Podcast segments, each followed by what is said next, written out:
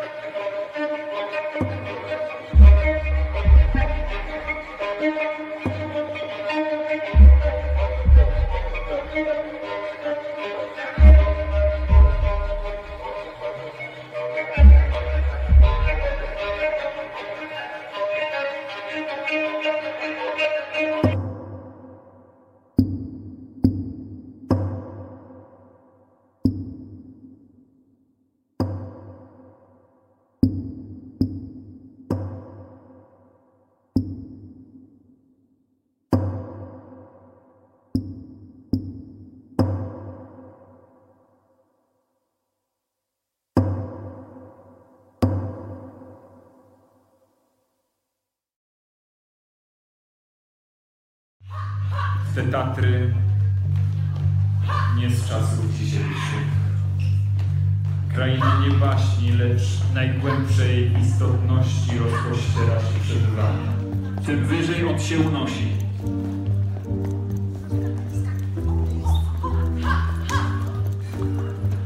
Chodź za mną, pokażę ci, gdzie jest kolejny totem.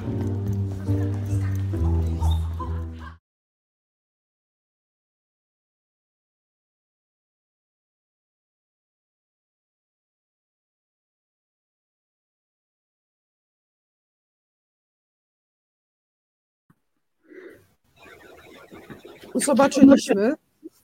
Widzę, że y, pojawiają się pierwsze komentarze i pierwsze powitania od naszych tutaj właśnie słuchaczy. Ja jeszcze raz bardzo, bardzo serdecznie Państwa witam w programie Magazyn Kultura i przypominam, że naszym wspaniałym dzisiejszym gościem jest reżyser teatralny Krzysztof Garbaczewski.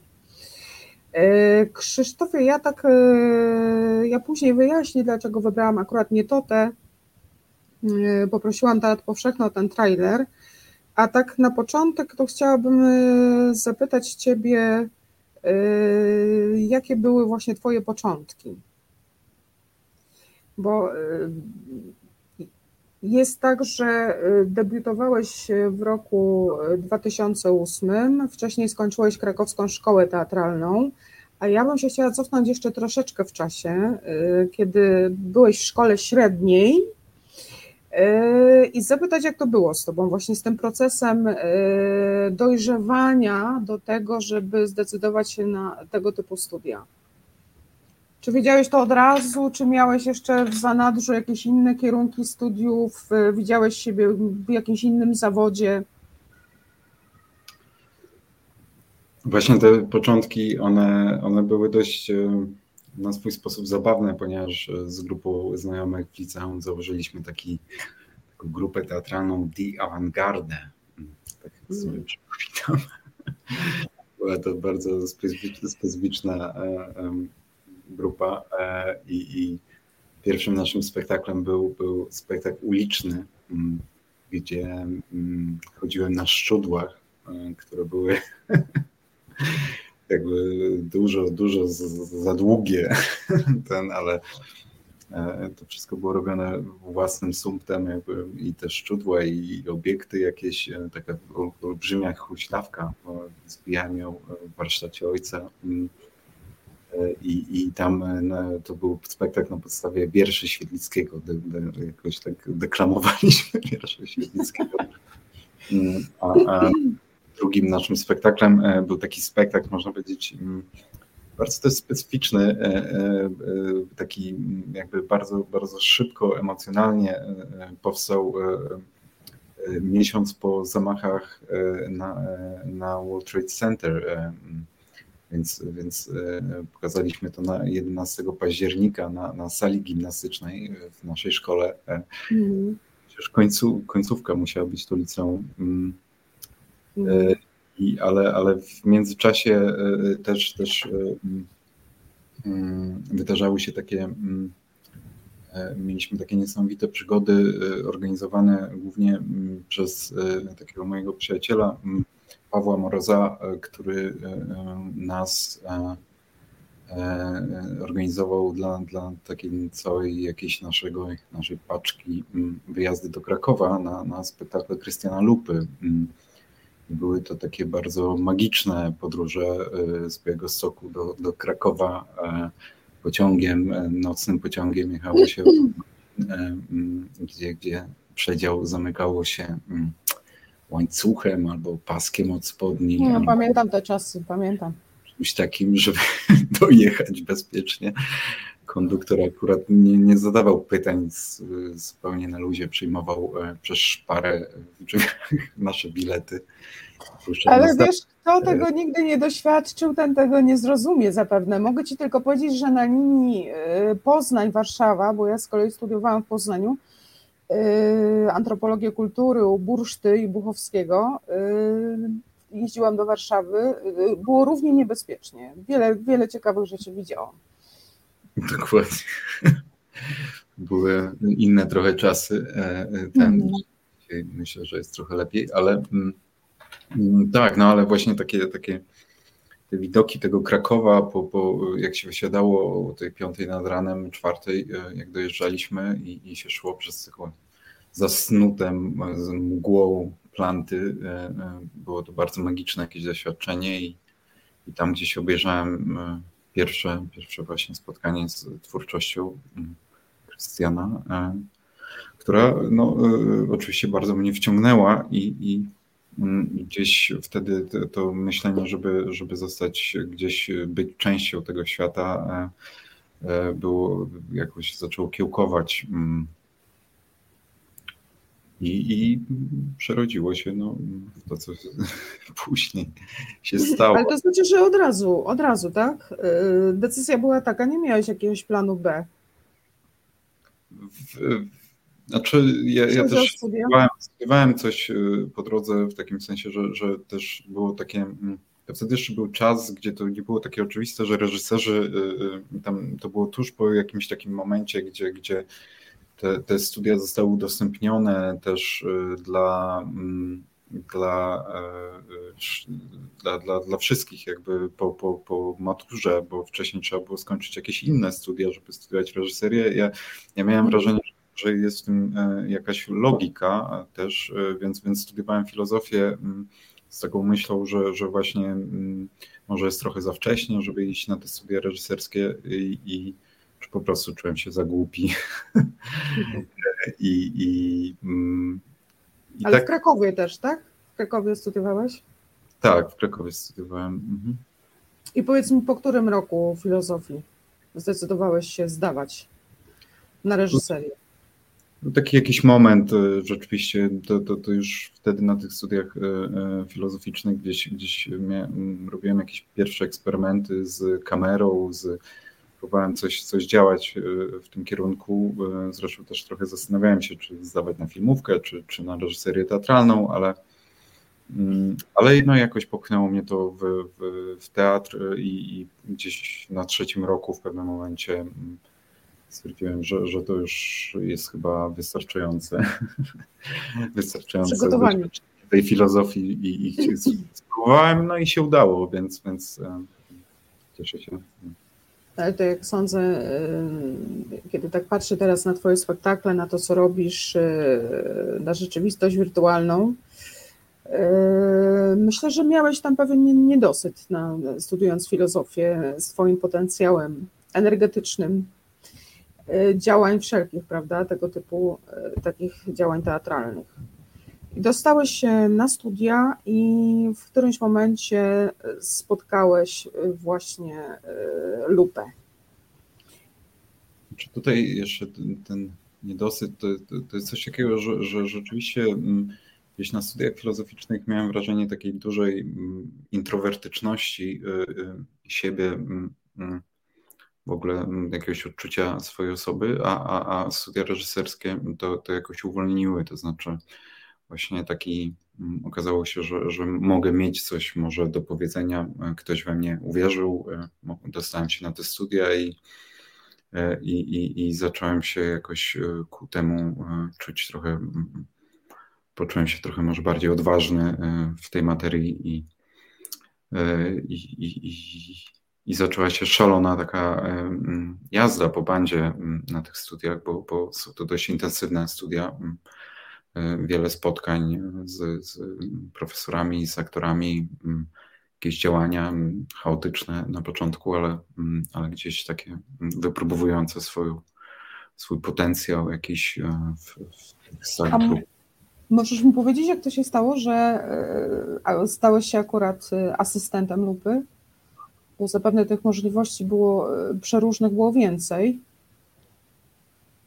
Czy Krystian, e, mm, spotkanie z Krystianem było dla mnie mm, zawsze, mm, czy, jest e, szalenie ważne, no, czy jest to też szalenie jakoś dla mnie inspirująca wciąż osobowość i, i, i, i cóż, tak e, w pewnym momencie e, ten, ten, ten, to nie było tylko jakby spotkanie się z Krystianem na zajęciach, ale, ale też jakaś taka rzeczy, taka relacja, gdzie jako student wpadałem tam do niego do domu i często też, nie wiem, oglądaliśmy jakieś filmy razem, czy, czy rozmawialiśmy, czy jedliśmy obiad jakoś tak e, wbijałem się na chatę do, do, do Krystiana i, i rozmawialiśmy, czy, czy podglądałem raczej mistrza, bo, bo on zawsze gdzieś tam siedział trochę mm, mm,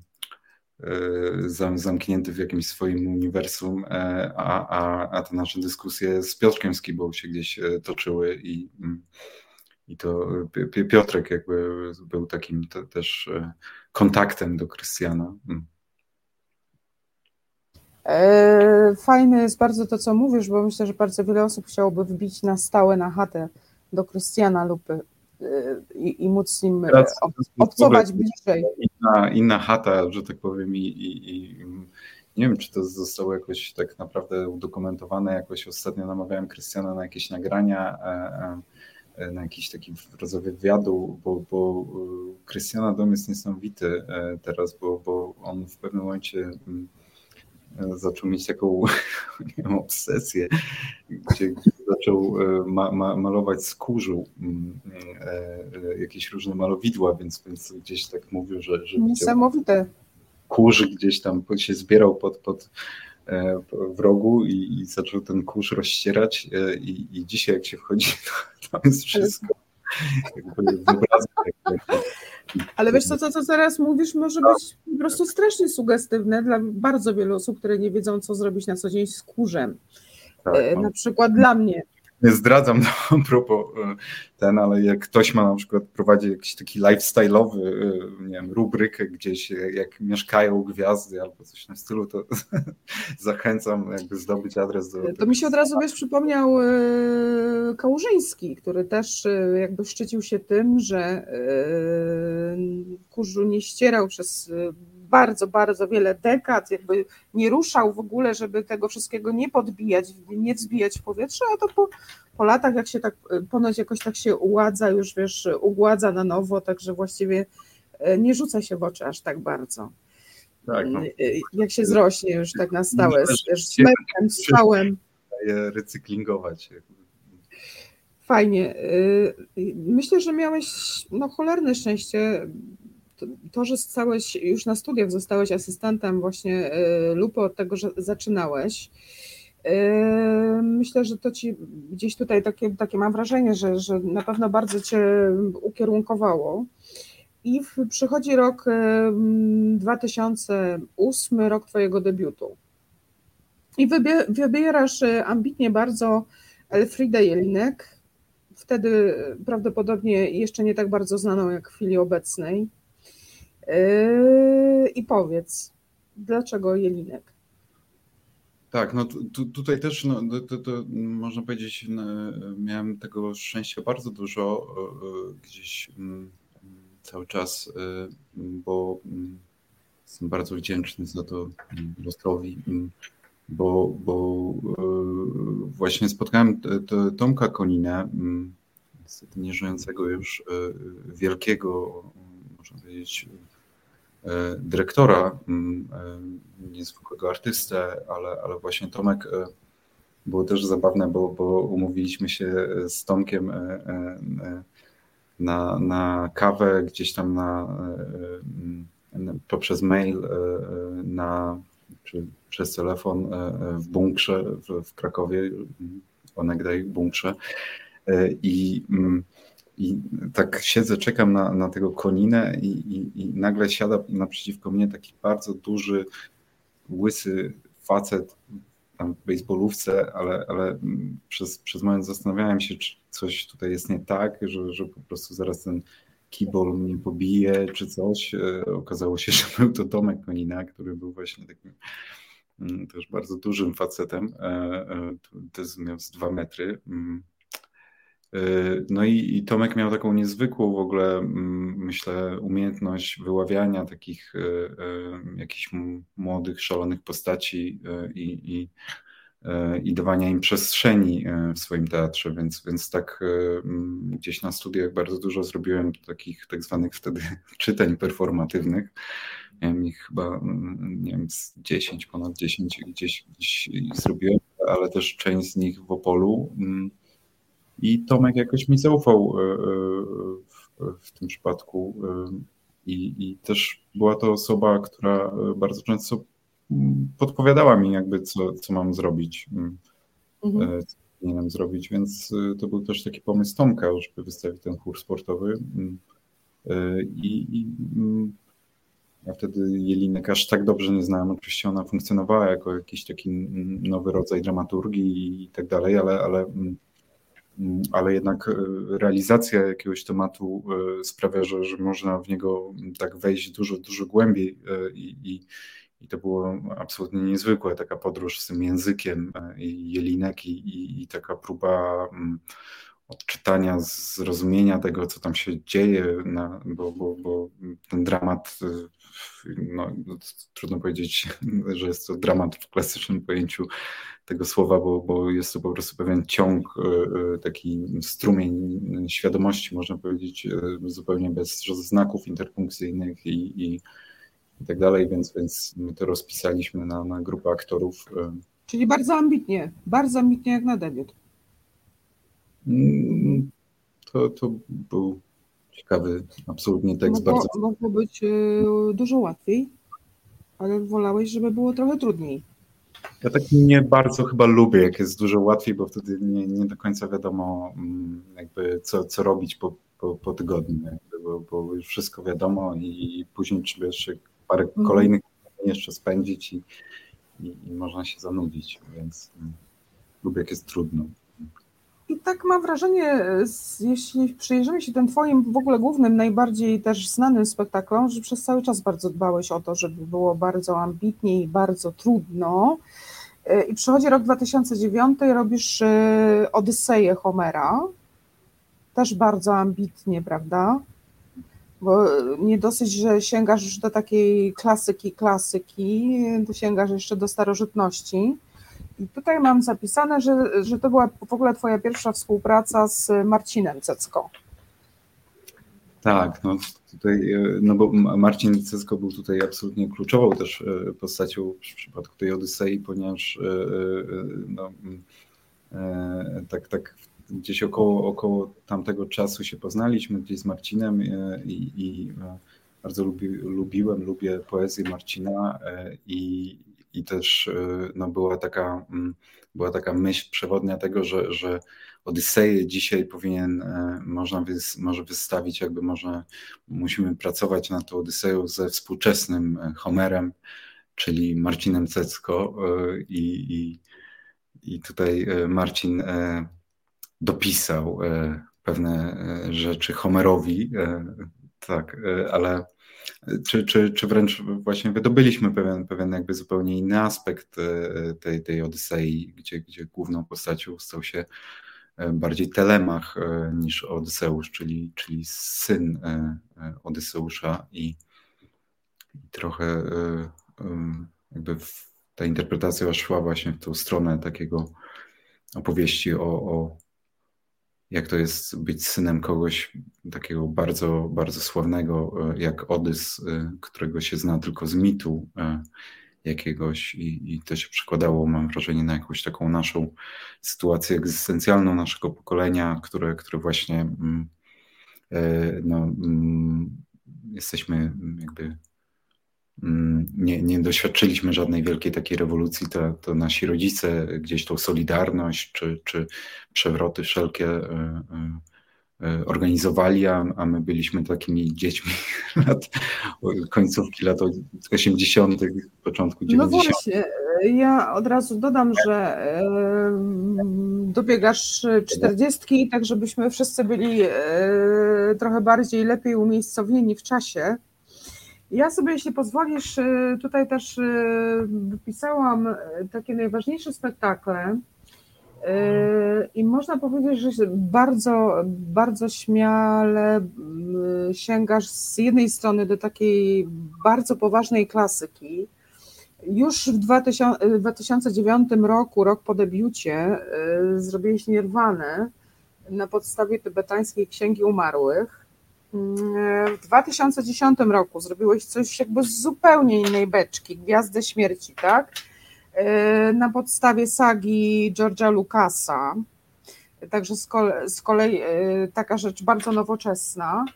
E, I ja bym chciała zapytać, e, bo tutaj co roku właściwie robiłeś coś troszeczkę z innej beczki, ale wszystko w ogóle dla mnie, zwłaszcza dla mnie jako antropolożki kulturowej, tak niezmiernie ciekawe.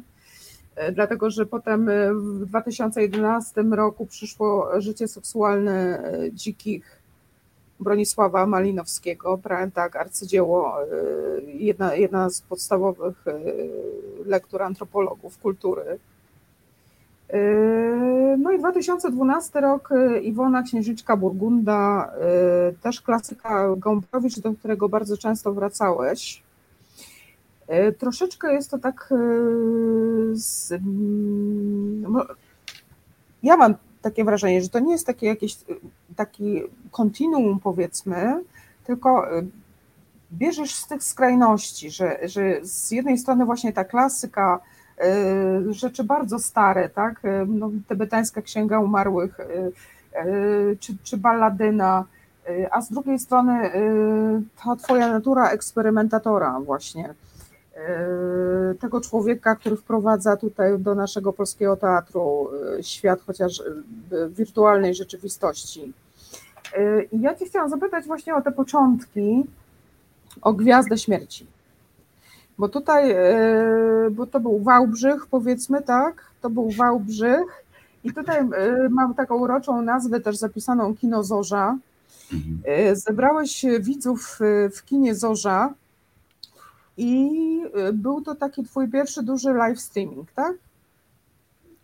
Tak, to, to no bo to, to była druga realizacja gdzieś w Wałbrzychu po opętanych Gombrowicza i, tak, no tutaj to, to wtedy Sebastian Majewski miał taki szalony pomysł, żeby, żeby właśnie mm, zrobić sezon spektakli, które będą na podstawie jakiejś właśnie takiej bardzo, żeby zachęcić gdzieś publiczność e, do, do chodzenia do teatru, żeby, żeby one były gdzieś oparte na takich tematach bardzo, bardzo popkulturowych i, i gdzieś tak e, rozmawialiśmy gdzieś e, z Sebastianem i, i, on tak dociskał mnie trochę, że, że no ale inny tytuł, inny tytuł, tam jakieś padały, taki jakiś no bardziej pop, bardziej pop, to ja tak w końcu wybuchnąłem, no to Gwiezdne Wojny i wtedy Sebastian powiedział, tak, tak, to zróbmy Gwiezdne Wojny. Zróbmy to. E, I, i znowu z Marcinem właśnie Marcin napisał e, tekst e, na podstawie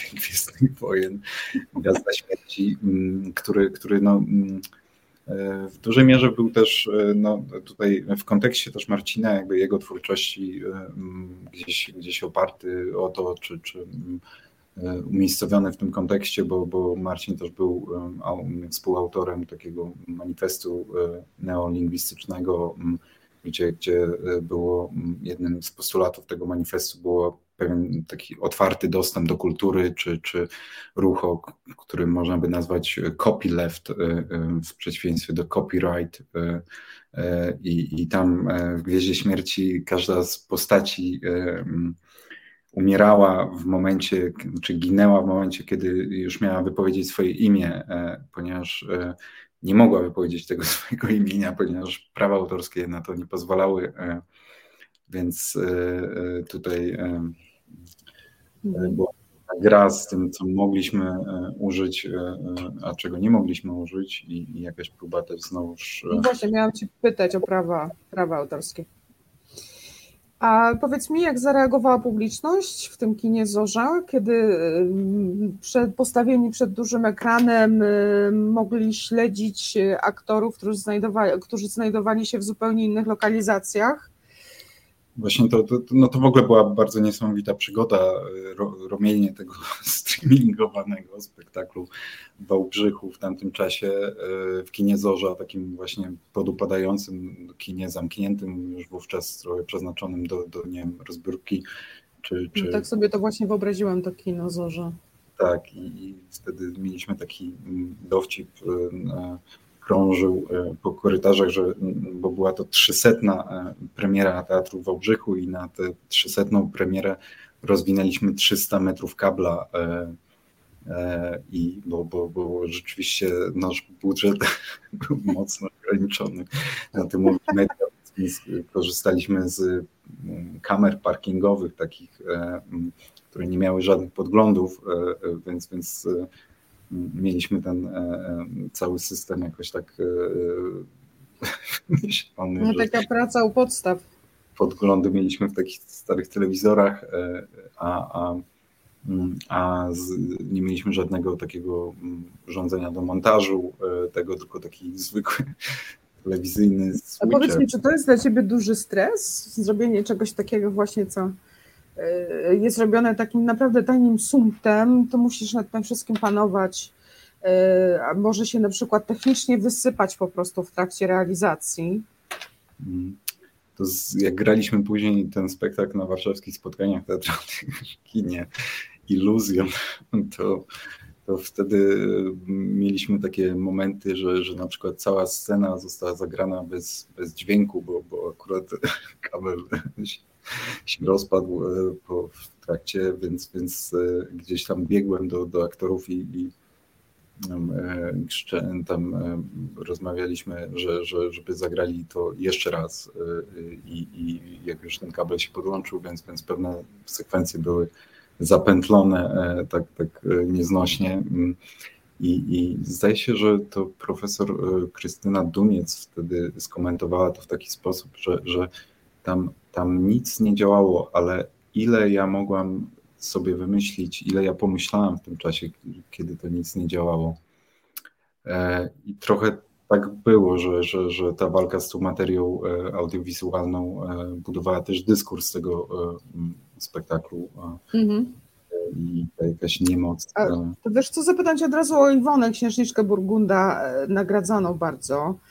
Yy, były jakieś problemy też w trakcie realizacji, bo yy, z tego, co tam, yy, jak, jak wyglądała scena, tak, to, że, że mogliśmy zobaczyć, przypomnijmy, że na scenie był labirynt, tak, z papieru aktorzy przemieszczali się z kamerami i w czasie rzeczywistym, w czasie rzeczywistym było to montowane, tak, łączone też z muzyką przez, przez Marcina Cecko. Czy tam się wszystko też zawsze udawało, czy... Mieliśmy jedną taką e, raz, raz e, grubą, grubą awarię przed spektaklem i wtedy um, rzeczywiście przez, przez moment, jak, jak jeden z tam z pracowników działu audio, wideo jechał po jakiś kabel do, do kolegów i czekaliśmy na ten kabel, zastanawiając się, czy to zadziała, to, to mm, mm, braliśmy pod uwagę taką opcję, że całość pójdzie z nagrania, a, a te fragmenty, które są widoczne e, przez e, e, widza na, na scenie, będziemy tak mm, markować tylko, że, że na przykład jakaś postać gdzieś tam przechodzi, widać ją przez jakąś dziurę w ścianie, bo, bo, bo całość scenografii była z papieru, z jakichś ścian Czyli... Tak, czyli wy właśnie w, w, czasie, w czasie rzeczywistym robicie jeszcze taką drugą kreację. Tak, tak, tak. No ale, ale, ale w końcu dojechał ten kabel i wszystko zadziałało i, i działało, więc. E, ale zauważ, ile razy dzisiaj już e, mówimy o kablach, prawda? Rozmawiamy o. Wspominamy o kablach. Życie e... to bardzo często kable. tak, ale, ale właściwie wiesz, można powiedzieć, że w, przy, w przypadku reżyserii teatralnej ten kabel jednak będzie mniej przydatny e, niż, niż u reżyserów filmowych, ale w Twoim przypadku, prawda? Gdzieś tutaj w, w, w rolach głównych. E, wiesz co, ja chciałam Cię jeszcze zapytać, e, no bo tutaj tych Twoich spektakli bardzo znanych, które wnosiły coś, coś nowego, było bardzo dużo, ale pokazałam na początku, bo myślę też i o Balladynie, i o Poczcie Królów Polskich, ale na początku pokazałam fragment e, spektaklu Nietota, e, jak po, po, powiedziano mi w Teatrze Powszechnym, bo to jest spektakl stosunkowo świeży z 2018 roku, z czerwca. To jest właśnie taki pierwszy spektakl na scenach polskich, tak, gdzie publiczność e, została wyposażona w cały ten osprzęt e, do, do pokazywania tej rzeczywistości wirtualnej, e, VR-owy, to, to się w tej chwili, mam wrażenie, przez ostatnie 2-3 lata, tak prywatnie też już w Polsce coraz bardziej upowszechnia. Można te, taki zestaw łatwo zakupić, tak? I te ceny są już coraz bardziej przystępne. Yy, ja też oglądałam spektakl. Znacząca część spektaklu to jest yy, to, co w goglach yy, możemy zobaczyć, te animacje. Jakbyś mi właśnie powiedział, jak to wyglądało, jak wyglądała premiera. Zresztą tam na, w, w, nagraniu widziałam wiele znanych twarzy osób, które tutaj się teatrem zajmują w Warszawie. Jak to zostało przyjęte? Czy y, tutaj na, na, na pewno y, ja bym wspomniał o tym, że, że ten spektakl powstawał właśnie z takim teamem e, twórców 3D, e, czyli Martą Nawrotiego do Wójtowicz i Maciejem Gniadym. I to jest tak, że oni zaproponowali taką instalację, która była prezentowana raz gdzieś na scenie i, i i, I, ten system właśnie takiego, tam oni użyli właśnie tego, tego systemu do, do jakby Maciej, szczególnie jako programista, wykminił e, sposób, niezwykły sposób poruszania się w przypadku tych e, dość prymitywnych e, wówczas gogli, czyli bo, bo de facto te gogle to były smartfony wsadzane w te takie mm, nakładki, które się zakłada na, na oczy i, e, i, I żeby poruszać się e, w tym spektaklu, trzeba było jakby udawać, że się biegnie w miejscu albo, albo podskakiwać e, z taką głową podniesioną do góry i, i wtedy się leciało w tej aplikacji, więc, więc stworzyliśmy do tego nową grafikę i, i gdzieś miałem wrażenie, że, że ciekawie będzie wprowadzić w tego rodzaju system narracji, czy, czy, czy właśnie ten, ten rodzaj e, partycypacji, jakby, który, który, której doznaje widz, jest e, myślę bardzo, bardzo ciekawy w nietocie, że, że, że właśnie nie jest on tylko biernym jakimś obserwatorem, tylko, tylko rzeczywiście tak naprawdę jest współtwórcą tego spektaklu i ta granica jest zupełnie zatarta na, na wykonawcę i na, na, na, uczes, na uczestnika i, te, i, i i też właśnie mm, e, ten rodzaj fizyczności e, doświadczenia e, wirtualnej rzeczywistości był bardzo, bardzo szczególny. Ja, ja bardzo, I to też było bardzo śmieszne znowu, bo, bo ja raczej już w pewnym momencie nie wchodziłem w ten VR, bo, bo mniej więcej wiedziałem, co tam się wydarzy, a, a zupełnie mm, ciekawe było to, co działo się właśnie na scenie w tym czasie, bo można było obserwować całą tą grupę 30 osób, widzów, plus e, aktorów, tancerzy, e, tutaj z choreografią Izy Szostak i, i wykonaniu niesamowitego zespołu e, Teatru Powszechnego i mhm. I, i, I, oni wszyscy tworzyli taki niezwykły choreograficzny algorytm, zupełnie za każdym razem inny, bo, bo też każdy widz wnosił jakiś taki swój inny, inną motorykę swojego ciała, czasami zupełnie zaskakującą. Niektórzy wpadali w rodzaj, jakiegoś rodzaju ekstazy, po prostu, czy, czy też, co jest ciekawe, że, że widz, który zakłada headset mm. do wirtualnej rzeczywistości, jakoś to się dzieje takiego, że zupełnie znika. zupełnie jakby, jakby się przenosił gdzieś indziej i jakby zapominał o tym, że to jego ciało jest, zostaje tutaj z nami i jakby traci te, ten rodzaj takiej bariery kulturowej na, nałożonej na, na, na, na siebie. Kontroli. Mhm. Tak, kontroli, więc to było rzeczywiście momentami takie out of control. Mhm. To jest, y, jak rozumiem, ideał, ku któremu zmierzasz. Y, to, żeby czwarta ściana zupełnie y, odeszła w zapomnienie. Znaczy myślę, że tutaj różne metody mają różne swoje wady i zalety, hmm. prawda? Ale, ale rzeczywiście to było bardzo, bardzo ciekawe. Zresztą graliśmy ten spektakl też później w Nowym Jorku. E, jak byliśmy na takim rodzaju rezydencji w Wooster Group, e, którzy to są taką no, legendarną grupą e, działającą z mediami. Elizabeth Lacombe prowadzi tą grupę gdzieś od lat 80. I, i, i tam też to było bardzo ciekawe doświadczenie właśnie takiej mhm. innej widowni trochę.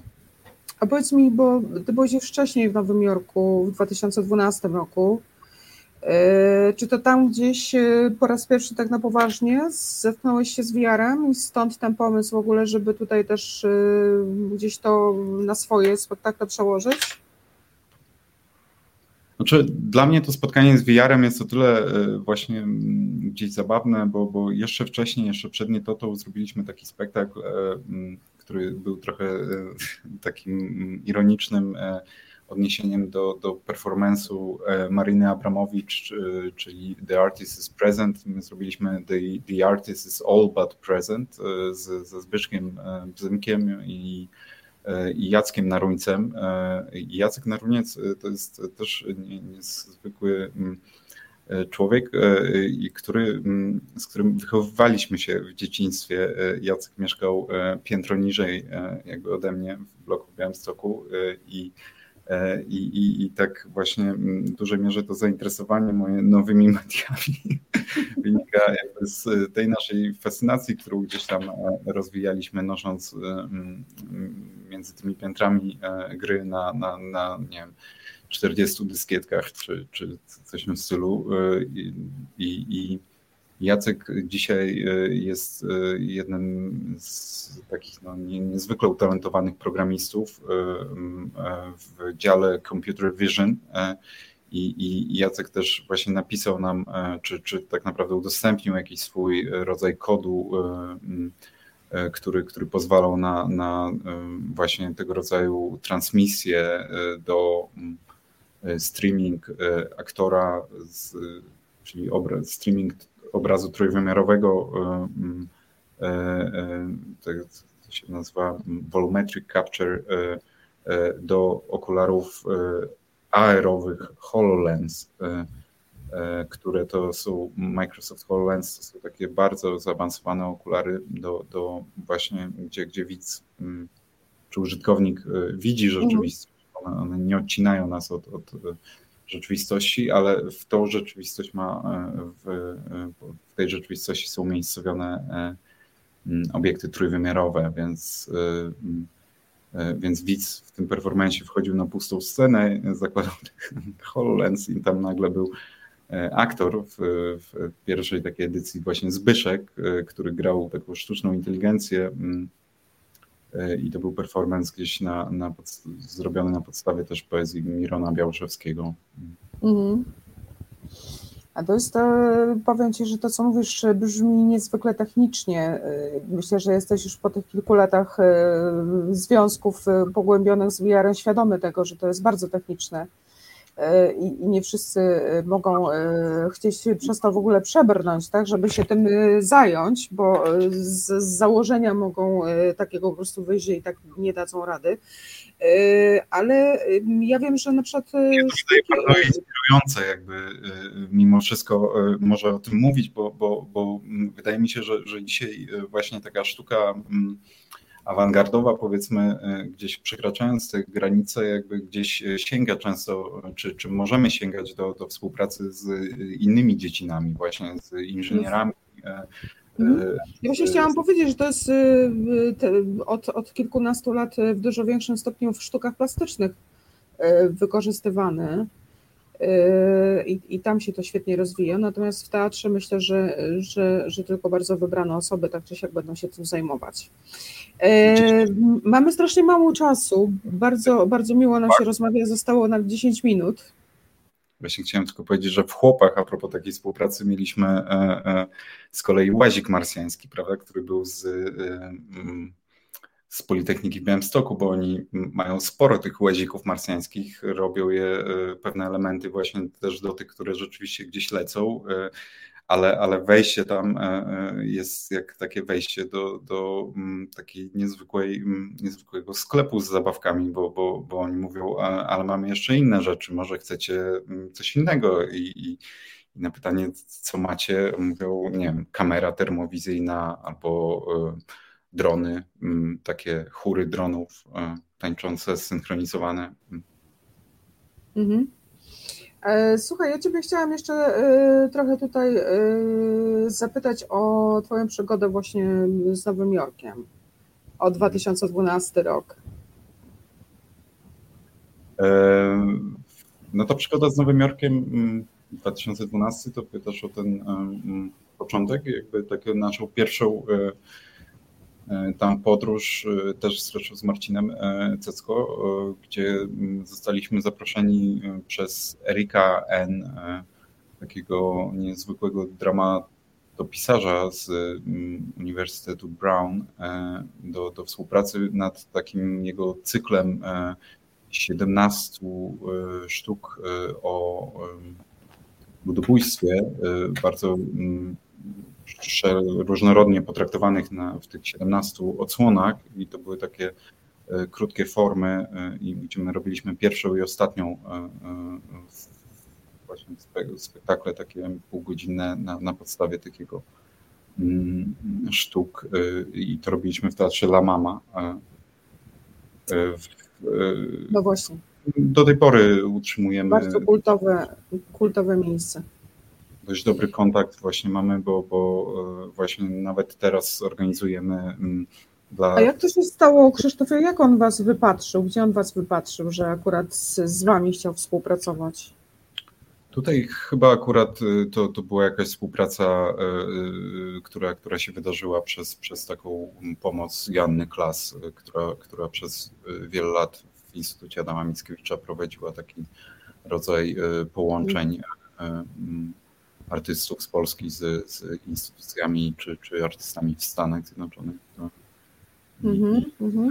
to Jan chyba tam, tam e, Erikowi mm, tak poleciła i mm, chociaż e, e, tak teraz, jak sobie przypominam, to ta współpraca wydarzyła się dopiero później, bo, bo pierwszy nasz wyjazd do Nowego Jorku był związany z ze współpracą z Jonathanem Coet, kiedy, e, kiedy pracowaliśmy nad życiem seksualnym dzikich. Bardzo mi zależało na tym, żeby współpracować jakoś z Jonathanem. To się wtedy e, nie, nie wydarzyło, ale pojechaliśmy i spotkaliśmy się tam, spędziliśmy trochę czasu z Jonathanem. Jonathan jest takim niezwykłym twórcą. E, jest autorem takiego bardzo, powiedzmy, docenionego dokumentu Tarnation. Jonathan Coet, Tarnation. Jeżeli Państwo tego nie widzieli, to, to mm. absolutnie polecam, bo, bo jest to jeden, jest, jak są takie książeczki w Nowym Jorku, 100 najlepszych dokumentów wszechczasów, mm -hmm. to mm. i, i o tym jakby dokumencie mówiło się, że, że on jakby podsumował epokę YouTube'a mm, przed YouTube'em, e, zanim powstał YouTube, to jakby w sumie, w sumie Jonathan jakby mm, ale to też nie do końca jakby mówi o czym jest ten dokument, bo ten dokument jest po prostu bardzo do, do, jakby taki emocjonalny i, i, i osobisty. Y, chyba to właśnie to, że jest tak bardzo osobisty jest, jest właśnie mm, tym, tym, tym podsumowaniem jakby, bo, bo, bo w sumie nie sposób bardziej osobiście opowiedzieć historii niż, niż właśnie to, co zrobił Jonathan, bo on nagrywał siebie i, i jakby swoją rodzinę, mm, e, e, swoją opowieść w momentu, kiedy miał 12 lat, więc, więc miał sporo materiału, e, który mógł mhm. później zmontować i zrobił z tego bardzo poruszający dokument. Mhm. A możesz mi powiedzieć, co, co wniósł do Twojej pracy, do Twojego życia Nowy Jork? Co stamtąd zabrałeś? Czy ja bardzo lubię Nowy Jork. To może taki, tak, tak, tak głupio powiedzieć, bo, bo, mm, bo oczywiście mm, e, jest, jest to po prostu fascynujące miejsce, i, i, ale, ale też jakaś energia tego Nowego Jorku jest, jest naprawdę niezwykła i, i ilość inspiracji, które można e, zaczerpnąć z tego miejsca jest, e, jest też e, niewyczerpana. Ten, to doświadczenie takiego miasta, które, w którym no, jakby wszystko jest obecne, jakby też ludzie są, są niezwykle różnorodni i, i nie sposób tam mówić o jakimś takim jednym Nowym Jorku. Prawdopodobnie każdy ma jakiś swój Nowy Jork i jest to miejsce mm, no, niezwykłe jakoś tam, więc mm, dalej, dalej właśnie współpracujemy gdzieś e, mm, z różnymi tam podmiotami w Nowym Jorku Ale właśnie. Nie masz, takiego wrażenia, nie masz takiego wrażenia, że w Warszawie trochę nam brakuje takich e, jakichś bardziej jednak pogłębionych kontaktów z tak zwanym wielkim światem? E, to trudno powiedzieć. Znaczy, pe, pewnie tak, pewnie, pewnie trochę brakuje. Ja mam wrażenie, że w ogóle mm, to, to, to jest e, nie. Wiesz, e, chodzi mi o nawet takie banalne zupełnie sprawy, bardzo banalne podejście, to żebyśmy mogli pójść tutaj na żywo, coś zobaczyć, tak? Żeby, żeby właśnie te najlepsze, najbardziej awangardowe rzeczy można było też tutaj w Warszawie na miejscu zobaczyć, żeby, żeby były takie instytucje, wiesz, nie wiem, teatry też same w sobie, żeby po prostu zapraszały zespoły teatralne ze świata. Wydaje mi się, że tutaj jakieś próby, oczywiście niektóre instytucje podejmują w tą stronę, jakby też, też no, na pewno gdzieś może mogłoby się wyda wydarzyć więcej jakiejś właśnie takiej współpracy pomiędzy artystami e, z różnych hmm. świata. I żeby... jakiejś koprodukcji po prostu, wiesz, żeby, żeby teatr dany stąd zrobił coś e, z, z ludźmi stamtąd. Mi, mi tego brakuje bardzo. Y, tutaj takiego, wiesz, y, żebyśmy byli gdzieś jednak na bieżąco, y, też w, w trakcie. Ja rozmawiałam ostatnio z Moniką Strzemką, tak jak Ci mówiłam, i ona, i pytałam też ją właśnie o współpracę międzynarodową. Powiedziała mi, że jedną z tych silnych bab, które zabiera razem ze sobą do, do dramatycznego, to jest też jedna z kobiet, które mm, pisały razem z nią program i jakby były jej supportem, tak, ona, ona powiedziała, że na pewno nie wygrałaby tego konkursu, gdyby nie jeszcze parę kobiet, które przez cały czas właśnie gdzieś tam razem z nią pracowały i ją supportowały. Yy, no więc jedna z nich będzie bardzo konkretnie zajmowała się taką, wiesz, stricte współpracą międzynarodową. Mhm. Mnie to niezmiernie ucieszyło, bo tam jest przecież kilka scen w dramatycznym yy, i, i myślę, że raz, że można i zapraszać ze świata, prawda, to co jest warte zobaczenia, a dwa, że koprodukcje też wszelkie. Nie wiem, ja mam takie zacięcie producenckie, zaraz bym coś wyprodukowała z kimś innym. Ale właśnie ja wiem, że teraz y, pracujesz też, jesteś w Niemczech, połączyłeś się z nami z Niemiec.